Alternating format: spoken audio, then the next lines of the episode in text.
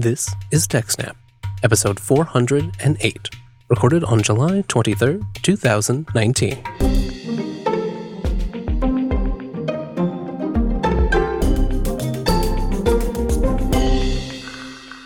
Hello, and welcome to TechSnap, Jupiter Broadcasting Systems, Network, and Administration Podcast. My name is Wes, and I'm joined by Jim. Hey, Jim. What's up, Wes? Well, we've got lots to talk about today, Jim. That's what's up. I thought, why not start off with one of our favorite things? Yes, that's right. It's some feedback. We got a question into the show from our friend Travis. He writes, Jim, Wes, with all your recent talking up of Z F S, well, I've gotten really interested. We have a handful of old Windows boxes serving various functions at work that we have to V N C into on occasion. Like to move them all off of physical hardware and into V Ms. I'm working on repurposing a server to serve as a K V M slash Q E M U host for those, and I'd like to store the images on a Z F S volume. But as I test this, I've had issues with disk I O performance on those V Ms. If I view the disk I O in the Windows V M, it'll show ninety-eight or ninety-nine percent use, but with very low megabits per second. After moving them to an E X T partition on another drive, well, they work just fine. Do you have any tips on performance tuning Z F S for K V M images, particularly for V H D files? Love the show. Thank you much, and keep up the great work. Well, thank you for your question, Travis. Jim, what are your thoughts? Oh, so many thoughts. Um, so the first thing is, uh, I actually, I don't really have any experience uh, using V H D files with K V M, and I don't know how efficient they are. Um, I've used RAW files, I've used zVols, and I've used Q C O W two files for the back end. Uh, I strongly prefer Q C O W two, but um, if the V H D worked okay on an E X T four partition, that's probably not the source of the issue. Um, that's going to leave a few possibilities. One is that the machine may be under-provisioned in terms of RAM. Uh, a good rule of thumb for a V M host with Z F S is you need to have about half of the system RAM available for the system itself and the virtual machines, and the rest of it should be available for the Z F S A R C. If you don't have enough room for A R C, things can slow down pretty badly. Another possibility is that uh, Travis may have uh, you know, four K N advanced sector format drives, and he may have accidentally created his pool A shift equals nine, which is the setting for uh, five twelve bit. Drives. So check your A shift, make sure it's set to twelve if you've got four K sectors. And um, there are more tips that you can get into beyond that, but definitely, you know, check your RAM and check your A shift values first. Uh, the other stuff usually is not going to have as big of a night and day difference as that. That's some excellent advice. You mentioned you strongly prefer Q C O W as the image format. Do you want to talk just a little bit more about why that is? Well, so the Q C O W two format actually was created for use with Q E M U, which is uh, the um, the full virtualization stack is Q E M U slash K V M, and Q C O W two was created for use with Q E M U to begin with. It's what I began doing serious virtualization on Linux with, and it's never let me down. Um, some of the features that were originally only available under uh, Q C O W two backend storage have have migrated out to other storage formats.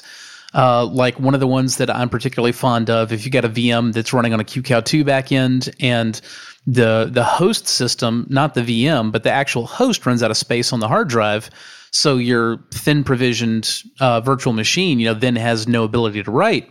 Well, if you're using a raw volume or file, then generally your virtual machine is just going to crash because it tries to write and it doesn't work and it doesn't know how to handle that. If you're using Q C O W two, on the other hand, uh, your V M will actually pause itself. It'll just stop frozen in time, and then you can go in and you can fix your underlying storage problem, delete some files, add disks, whatever, and just resume your paused V M, and it just picks right on up. There's never any actual crash. It just waits for you to fix your issue.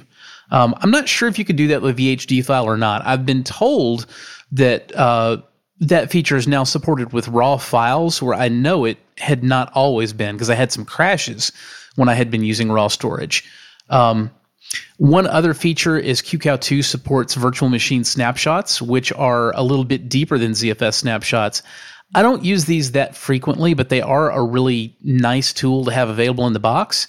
If you do a Q E M U snapshot of a virtual machine, you not only snapshot its storage, but also all of its RAM and its system state. So it's basically like hibernating a machine, where you can completely power off the machine. When you turn it back on, it will not... It won't do a, a traditional operating system boot. It literally just resumes its system state and picks up as though nothing ever happened again. Now, you can use this with virtual machines as a way to migrate them while they're running from host to host, or uh, you know, if you just want to make absolutely certain you're at exactly the place you want to be when you take a snapshot, you have that option. And that's something that you can't do with any other format but Q C O W two, as far as I know. I should mention that Q E M U and K V M, they support a lot of backing file formats, but they don't necessarily support all of them equally. VMware, for instance, you can import a V M D K file, and you can actually boot a virtual machine directly from that V M D K that you copied in from a VMware host. It will boot, it will run, but I've never tried running long-term on one of those. It's basically just been to make sure that it actually will boot. And, you know, I, I really wouldn't recommend it. I just, I don't think it has the level of testing that something like Q C O W two does. That makes sense. Thanks for the explanation, and thank you, Travis, for the question. If anyone else would like to send questions our way, well, techsnap dot system slash contact.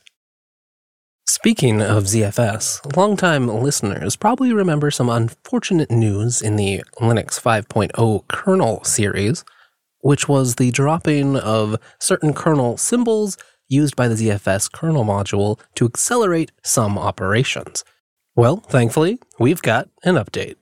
This is not the first time that we've talked about the S I M D issue with the Linux kernel and Z F S. Uh, in episode three ninety-six, we brought Z F S on Linux developer Richard Yao on the show to talk about it. The underlying problem is that Linux kernel developer uh, Greg K H decided that he no longer wanted to export symbols to non-G P L kernel modules. And some of those symbols were needed for restoring the state to the rest of the kernel after uh, using S I M D acceleration. Uh, the details get pretty technically hairy. You can refer back to three ninety-six if you want to really dig into the nitty-gritty on it. But, you know, the, the upshot of it was none of that stuff actually needed to be done from inside the main kernel. Um, all of the work can be done just as well out in the kernel module that uh, Greg K H didn't want to export that data out to begin with. So it was entirely possible to recreate that functionality in the Z F S on Linux kernel module itself, and that's exactly what uh, Brian Ballendorf and crew have done with the latest patch. Ah, okay. So they basically determined it'd be safe for them to just re-implement the features that they need to take advantage of the acceleration, not have to rely on the kernel for it, and that's in? Is this in master? Has it shipped anywhere? Are people seeing this good results in the field? Uh, it's in master right now. It's not in uh, any of the release. The most current release is zero point eight point one, uh, which is a bug fix release, but does not include the S I M D patch. The S I M D patch will probably hit in zero point eight point two. Uh, Brian assures me if it's not out in zero point eight point two, it will be in zero point eight point three. So um, th- this should be available in production pretty shortly now, and my typical advice would be, uh, you know, rather than trying to go cowboy and run your file system from master rather than a release, just don't use one of the newer kernels that, uh, you know, has the Greg K H "We Don't Love You Anymore" patch in it. That's good advice. I'll be following myself. I'd seen a recent tweet about Z F S on Linux from Chris Siebenman. You might be familiar. He runs a great blog over at the University of Toronto. And while he was having some frustrations with Z F S on Linux, and in particular, dealing with the ARC, I pinged you about it offline, Jim. And when I saw you respond with multiple in-depth paragraphs, I just knew this was show content. I'll read the tweet, and then maybe you can give me your inside tips about what's really going on. One of the frustrating things about operating Z F S on Linux is that the ARC size is critical, but ZFS's auto-tuning of the ARC is opaque and apparently prone to malfunctions, where your ARC will mysteriously shrink and then stick there. Yeah, you know, the, whenever we start talking about ARC and memory usage, there's just there's a ton of pitfalls. It's a lot more complex than a lot of people realize. And, you know, also I will say a lot of people don't realize just how well-tuned the page cache is uh, in Linux, FreeBSD, and even Windows kernels. Well, then maybe let's talk about page caches and the A R C. What's going on here? What is the function of these features in file systems and within the operating system? Okay, so, you know, in every other kind of file system cache boils down to a page cache in your operating system's kernel, whether that be Linux kernel page cache or FreeBSD or, you know, Windows N T kernel. Their file system page caches are a uh, they're a simple first in, first out type cache. So you read a block off the hard drive, and now that you've read it, you keep a copy of it in cache. Now, should you need another copy of that block and it's still in cache, you can just service that from cache and avoid having to go to disk. That gets you your result back quicker, and it also leaves more storage bandwidth available for other things that you really do need to hit the metal for. But it's a very naive cache. Um, you can end up evicting pages from cache in several ways. You can either just continue to read data from the drive. Uh, let's say that you set up, you know, uh, like a simple D D command that just reads block after block after block from the hard drive one at a time. Well, once you've read more blocks than you can store in your available memory, you start wiping out the oldest blocks in the cache and replacing them with these newest ones. Which, that sounds great, but, you know, what if you've got a block in cache that happens to be part of a critical system library that gets read in all the freaking time from disk? Maybe you've read that block five hundred times in the last hour. Should that block get pushed out and replaced with just this one random block from this one process? No, probably not. You should hang on to that one a little while longer. And that's what the A R C does. A R C stands for Adaptive Replacement Cache, and I like to think of it as a weighted cache. Every time you read a block, it gets a little bit heavier. Those heavy blocks, they're really hard to push out, right? Well, the older they hang around, the lighter they get. So it's kind of a, a battle in between how long has this block been sitting in cache since the last time it was read, and that decides which blocks get evicted from cache first. That means that with the A R C, you can have a much higher cache hit ratio than you do with a simple five oh cache on busy systems, and it makes for some difficult to benchmark because it, you know, it really is like a workload focused kind of thing, but in real world workloads, it can make an enormous difference in the actual performance of a machine. Uh, for example, rebooting virtual machines is uh, is one way that you can really see that in action on a system that's got enough memory to do some caching, but, you know, not just an absolutely incredible amount such that you can fit your entire file system in it. What you'll find is that if you reboot a virtual machine whose file system is on E X T four, uh, you're mostly reading everything from the hard drive every time because, you know, there's just too much of it. It's it's pushing through RAM. You don't have that many hot blocks left in cache, so there's a lot of drive activity, and it takes a while. Um, you really see the difference when you reboot that same V M from, uh, you know, Z F S, and now once you've booted that V M a couple of times, all of those blocks that you need for the boot process, they're in the hot part of the cache. And instead of seeing like a, you know, fifteen or twenty second boot process, you may be looking at like a two second boot process for, you know, like a Windows Server V M. It's pretty impressive. That sounds great. But that leads us back to Chris's problem. What the A R C is unfortunately not so good at is figuring out when it needs to relinquish memory because something else needs it. Now, you know, the one thing that we didn't cover about that simple page cache that all the operating system kernels have is that anytime an application asks for memory, you know, in the C language, you would say that's the mallocate call. Uh, if you go to mallocate a gig of RAM and you don't have a gig of RAM available, but you do actually have, you know, a gig free out of page cache, when the page cache just immediately evicts blocks out of it, the oldest blocks out of it, and hands that over to that mallocate call, and you don't see any kind of an error. It just works. Your page cache automatically shrinks. You get the memory that you asked for. Everything's good to go. The A R C, unfortunately, and I haven't, you know, I'm not really a, a C developer myself. I haven't tried reading the code and figuring out the hows and the whys, but it's not that good at relinquishing RAM rapidly. Now, it will try to adjust to system pressure. The A R C will grow and shrink according to what's available and what's been requested. But the big difference there is that um, if you have the exact same scenario I just mentioned, you want to allocate a gig of RAM, and you don't have a gig of RAM free, but you do have plenty of A R C available, Uh, your mallocate call will actually just fail. Uh, if you keep doing that mallocate, the A R C may eventually shrink and accommodate it, but it's not just going to automatically happen every single time right when you need it the way that it does with kernel page cache. Um, I found that out the hard way a few times in doing V M hosting on Z F S myself. Now, these days, if you haven't configured it, Z F S will allocate up to half of the available physical RAM for A R C. Um, the A R C isn't always going to be that big, but it's allowed to grow that big uh, if it can and if it wants to. That's without any additional configuration. Now, in the early days of Z F S on Linux, the, the A R C was allowed to grow much larger than that. And what I would discover is that on a long-running system, uh, if I ever shut down a V M, if I didn't start it back up really, really quick, I wouldn't be able to, because the A R C would have grown into the space that I was normally, you know, allocating to that V M.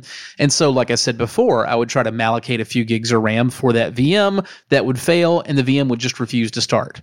That was a really, really annoying problem. And, you know, the only way to get around that, uh, at least at the time, you, I, I think you actually can drop the A R C uh, with a syscontrol call now. But back in those days, your only answer was going to be you'd have to just export the pool and re-import it again. And, of course, to do that, you'd have to shut down all the other V Ms that were on that pool, so that was a problem. Um, as a result of that, I learned to, A, make sure that, you know, I did configure my maximum A R C size, and B, uh, configure my V Ms intelligently so that I knew that, you know, I'd have enough headroom for RAM for all of my V Ms, for the system itself, which doesn't need a whole lot, and for the A R C. Now, these days, part of that work is done for you. Uh, you know, for many years now, Z F S on Linux has by default allowed, like I said, half the physical RAM for the A R C. So that part of it's done. That's actually a pretty reasonable value for most systems. And what you want to do then is just make sure, you know, you don't allocate more RAM to V Ms than half your physical RAM minus one or two gigs for the system, and you're good to go. I mean, that seems like a pretty reasonable and handy rule of thumb. Now, Chris did also report uh, he's annoyed. He thinks that his A R C is not growing large enough. Right. He kind of makes the example of like the Linux page cache, right, which many people are used to seeing virtually no free memory on their system. It's all being used for the disk cache. And as you just said, well, the A R C is maybe only using about half. That's true. Um You know, this is one of those things we we maybe ought to go and uh, fetch ourselves an OpenZFS developer and uh, get him back here on the show to talk about this. I believe that Z F S reads will still end up in the Linux kernel page cache. And I think that part of the reason it doesn't just, you know, grow to monstrous size immediately the way the page cache does is it is looking for those repeated reads before it fills itself. But I'm not one hundred percent sure. I do know that on my V M hosts, I do see the Linux kernel page cache will grow to use all available RAM just as it would on a non-Z F S machine, despite the fact that basically all the storage is Z F S. So that's why I feel fairly certain that it is still in use, and it's probably not as much of a problem that Chris's A R C isn't growing the way he wants it to, because those should, in theory, be mostly ephemeral blocks that are served just fine out of the simpler kernel page cache, and by the time, you know, it's something really hot that really ought to be in the A R C, so it can't be evicted so easily, it should be getting there. But a lot of that is guesswork on my part. Maybe let's try to get another developer on the show. I think that's a great idea. I will say, too, you know, it's it's pretty incredible how well Z F S works on all these systems, as it, it ends up hooking into the system at a pretty deep level. So I can understand there being some complicated requirements and a little bit of tuning, knowledge, paying attention when you're using something as complicated and amazing as OpenZFS.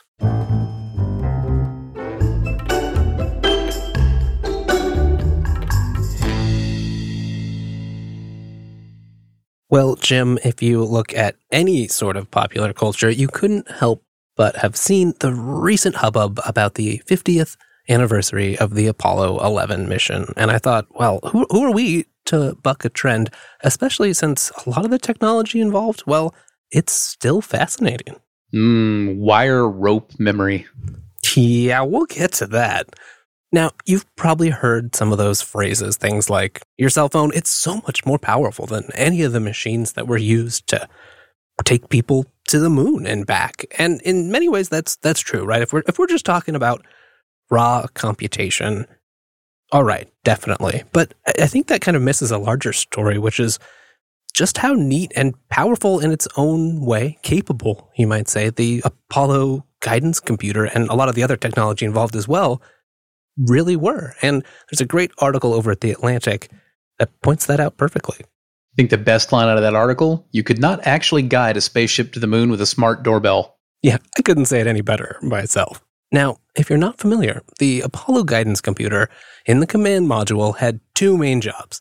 First, it computed the necessary course to the moon, calibrated by astronomical measurements that the astronauts made in flight with a sextant, not unlike how you might actually do it on the ocean. Or in Ultima four. Or in Ultima four. They'd line up the moon, the Earth, or the sun, and then use the sextant to work out how they needed to adjust their position to hit their target. They fed that information into the guidance computer, and it could then help compute course corrections. It also controlled the many physical components of the spacecraft. The A G C could communicate with one hundred fifty different devices within the spacecraft, which is really an enormously complicated task. It had dozens of thrusters, all kinds of interfaces, sensors, and a guidance platform that integrated with the sextant. You start adding all of that stuff up, and it's actually very capable. I think what really strikes me about all this technology is the power of the purpose behind it. You know, a lot of it may not be general purpose, but it just shows the incredible things you can achieve with focus and when you're designing something that just needs to work, right? Especially when you're sending it into outer space. You know, uh, during a lot of the design phase of this hardware, it was still being programmed with punch cards, but um, that wasn't going to be practical for the astronauts. They needed a more interactive interface. And uh, they they communicated with the computer through something called the D S K Y. Uh, that's a lot less complex to a modern ear than it sounds. It really was just short for display and keyboard. Now, the, the crazy thing to me here is that, uh, you know, The Atlantic describes this as a, a user interface system that is not easy to describe, but relies on a series of program codes as well as verb and noun codes. Now, that sounds pretty arcane, but when you look at some examples of the actual commands, uh, it was things like seventy-eight update, pre-launch azimuth, all typed out with spaces, or thirty-three time of ignition for a noun. And I'm looking at this and I'm thinking, go north, get sword, kill troll. It really does have the feel of a text-based adventure, and it comes from a time when the way we interfaced with computers was a, just a little bit different. It's kind of interesting trying to put yourself in, you know, these these sixties astronauts' mindsets. Just imagine being in a place and in a mindset where you're looking at what amounts to a, a text adventure interface and thinking, this is the most amazing way to do real-time interaction ever. And, you know, we, we really shouldn't sell short the quality of the software, too. You know, there's been a lot of good reporting about Margaret Hamilton, a woman in the very heavily male-biased Apollo program. One thing I couldn't help but notice was they came up with what they called the interpreter. We'd call it virtualization now, and it allowed them to run five or up to even seven virtual machines simultaneously in only two kilobytes of memory. It was terribly slow, but it gave them all these features and a nice way to actually reason about how their machine was working. It's hard to overstate how amazing that sounds, honestly. You know, several virtual machines running in two K of RAM. Uh, for a point of comparison, in the mid-seventies, my dad and I had a T R S eighty, uh, affectionately known as Trash eighty Model one home computer. Uh, the Model one came with four K of RAM, and we had to update it to eight K to be able to run a program called Dancing Demon, which was just... Uh, Dancing Demon was, again, it, it was amazing for the mid-seventies, you know, uh, years after these NASA missions. And all it really did is just, you know, you had this fully text mode, uh, you know, just high-bit ASCII, you know, blocks of white on the screen, uh, a, a, a little demon who would look at you, and you could type in things on the keyboard, and it would start doing little dance steps. You could program little routines and have this little demon figure dancing while your computer went bleep and bop and boop. That wouldn't fit in four K. We needed eight K for that. And to this day, uh, you know, people who are, are really in the loop on old computing stuff talk about what an amazing feat it was to cram Dancing Demon into four times the RAM that this Apollo mission computer apparently ran five to seven of what, you know, I don't know what these things did, but at least somebody's describing with a straight face as virtual machines. Amazing. Well, to pair with that fantastic software, there was pretty incredible hardware. Let's talk a little bit more about the guidance computer. It had very little memory by modern standards, of course. two thousand forty-eight words of RAM in its erasable core memory, and thirty-six thousand words of ROM, yeah, that's right, read-only memory in what's known as its core rope memory. Now, you've got to remember here, in the nineteen sixties, most computers used magnetic core memory for RAM. Core ropes, though, they were unusual and operated a bit differently. Erasable core memory and core rope both use magnetic cores, small little magnetizable rings. But while the erasable core memory used one core for each bit, so you had to have a ring and you only got one bit out of that, core rope memory managed to store one hundred ninety-two bits for every single one of those little magnetized rings, achieving a much higher density. Now, of course, you got a much higher density. You know, you had one hundred ninety-two bits per core instead of a single bit, but you weren't able to actually rewrite any of that uh, any of that memory. It wasn't RAM, it was ROM. Now, you did get one hundred ninety-two times the density in the core rope memory as you would in standard core memory, but the the trade-off is that that memory was ROM, read-only memory, instead of RAM. You couldn't erase it, you couldn't do anything else with it, because it was actually literally hardwired that way.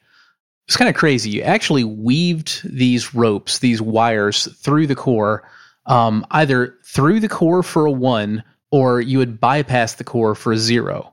So, you know, once you've made this thing, you can't change it. It's literally been hardwired the way it will always be. The E G C had six of these, six core rope modules, each storing six kilowords of program information. Now, remember, the A G C, it used a fifteen-bit word size, which seems funny to us now, but back then wasn't so uncommon. Each module contained five hundred twelve cores, each storing twelve words of data. So that is, each module had one hundred ninety-two, twelve times sixteen, sense wires going through or around each core. That can give you a little bit of an idea, like, this is an incredibly complicated thing, and someone had to actually construct it. Once a core rope was carefully manufactured using a half mile of wire, data was permanently stored in the core rope. So I'm going to go out on a limb and guess these things weren't particularly lightweight either.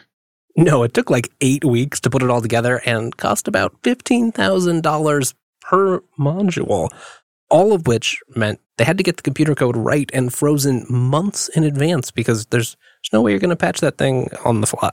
I never thought anything would be worse than typing in fifteen or twenty pages of code from a magazine when I was a kid, but I think reweaving half a mile of iron wire would definitely take the candle. Yeah, these stories have definitely given me a new appreciation for all that was accomplished fifty years ago.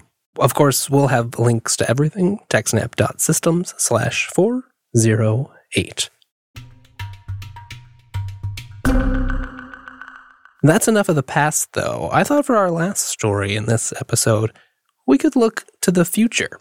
I saw you had a fascinating article out over at Ars talking about how brains, well, they scale better than C P Us, so Intel is building brains? Jim, what does that mean?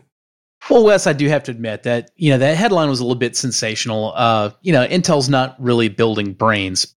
What they are building is neural tissue. Um, now, an actual brain has a lot of specific subsystems to it. There's a lot more to it than, you know, just a mass of neurons all wired together. And that's exactly what these Loihi chips and the uh, larger scale Pohoiki Beach hardware that Intel's manufacturing actually are.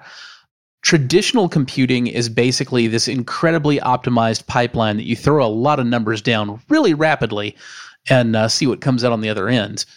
The neuromorphic engineering, like what Intel is doing, works like neural tissue in an actual brain, which rather than having this heavily optimized pipeline to get, you know, one big stream of numbers through at a really high rate, you've got massively interconnected, uh, you know, very small computing elements called, uh, you know, neurons in animal brains. And effectively, they are neurons, you know, in the Intel project as well. So rather than this one very high-speed pipeline, you've got a massive neural array. And one of the tasks that these things are really, really good at is pattern recognition, just like what animal and even human brains do. Right. This sounds like a fundamentally different architecture, and so you can get some incredible results, but does that also mean we're probably not going to be replacing our desktop systems with these anytime soon? Well, let me ask you, Wes, if you had the chance to absolutely, for free, replace your desktop calculator with a math major from the nearest university, would you? You know, I think that would depend a lot on that math major's personality. Well, it's going to be a pretty bad idea either way. I don't. You must not know many math majors because they're they're generally surprisingly bad at arithmetic, which is what the calculator does for you. Uh, the point I'm getting at is that uh, you know that that calculator is an example of a simple traditional computing device, and the thing that it does, it does incredibly well. And no matter how smart or well-educated or experienced a human is, it's never going to be able to match that calculator in terms of just sheer efficiency and getting the result right every single time. It's a very similar trade-off between conventional computing and neural networks. They're just not optimized for the same job. Right. We're seeing more and more, you know, in, in phones or even on server motherboards, we're seeing more and more additional computing units, right? And they, you have still you have your general purpose C P U, but you might have fancy graphics cards or custom A SICs designed for whatever task you're doing.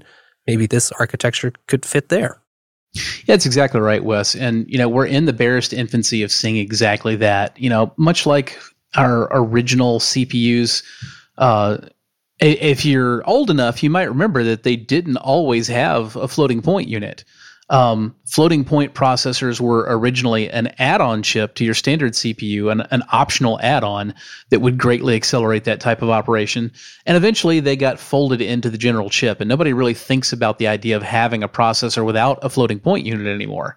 Uh, similarly, eventually we started having graphics processing units. Uh, some C P Us have a built-in G P U now. Um, and in a lot of cases, instead of a G P U built into the C P U, we have an add-on video card, like in a gaming machine. What we're starting to see now is neural processing units coming along with that same kind of concept of this add-on that does another task better than the conventional C P U can, and the two can communicate with one another. Uh, Qualcomm is a great example of this. Uh, their new Snapdragon eight fifty-five system on chip does include a neural processing unit. Interesting. So it's not just Intel exploring this technology. No, not at all. Uh, Intel, uh, I B M, Qualcomm, and Samsung are all players in the N P U space. What I thought was really cool about Intel's project is that they're showing really massive gains in efficiency and scale by building this hardware that more closely mimics the design of, uh, you know, what we might think of as real animal brain tissue. Um, Neural networks don't only run on neuromorphically designed hardware. Uh, most of the neural networks today are running either, you know, on IoT gear or they're running on, you know, G P Us. Uh, much like how you might hash Bitcoin with G P U, you can also run neural networks on G P Us, and they can be considerably faster than conventional processors. But none of this is really maps that well to the task of building a neural network. So doing this in software on top of hardware that doesn't work anything like that, it's not very efficient. And what Intel has shown with first the Loihi chip and now with this uh, Pohoiki Beach platform, which really boils down to sixty-four of these chips all Booyah-based together, um, it scales a lot further with less overhead and tremendously greater power efficiency than trying to get the same size neural network built on top of conventional computing hardware. Right, and you linked to an example with that Intel's done, right? So these are their numbers, but as they scaled up a network, they were able to maintain stuff in real-time performance and using comparable IoT hardware. Well, it not only used five hundred percent more power, it wasn't even real-time anymore. And that possibility of scaling faster and further is exactly what I think is exciting about this neuromorphic hardware design, and I think it's going to be crucial.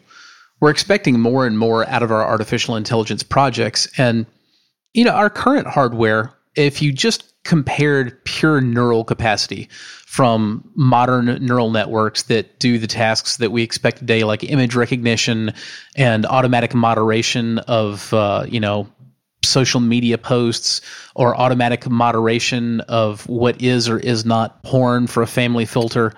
Uh, yeah, these things are generally, uh, they're about the the neural capacity of, you know, maybe a fruit fly. Eventually, we're going to expect these things to have the kind of capacity that, you know, you would see out of a dog or a human.